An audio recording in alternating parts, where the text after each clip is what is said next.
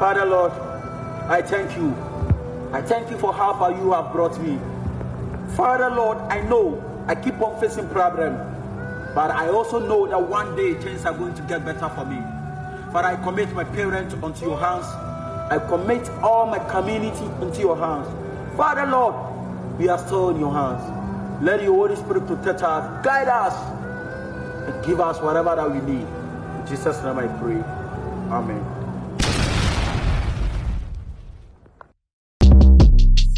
Shortcast Club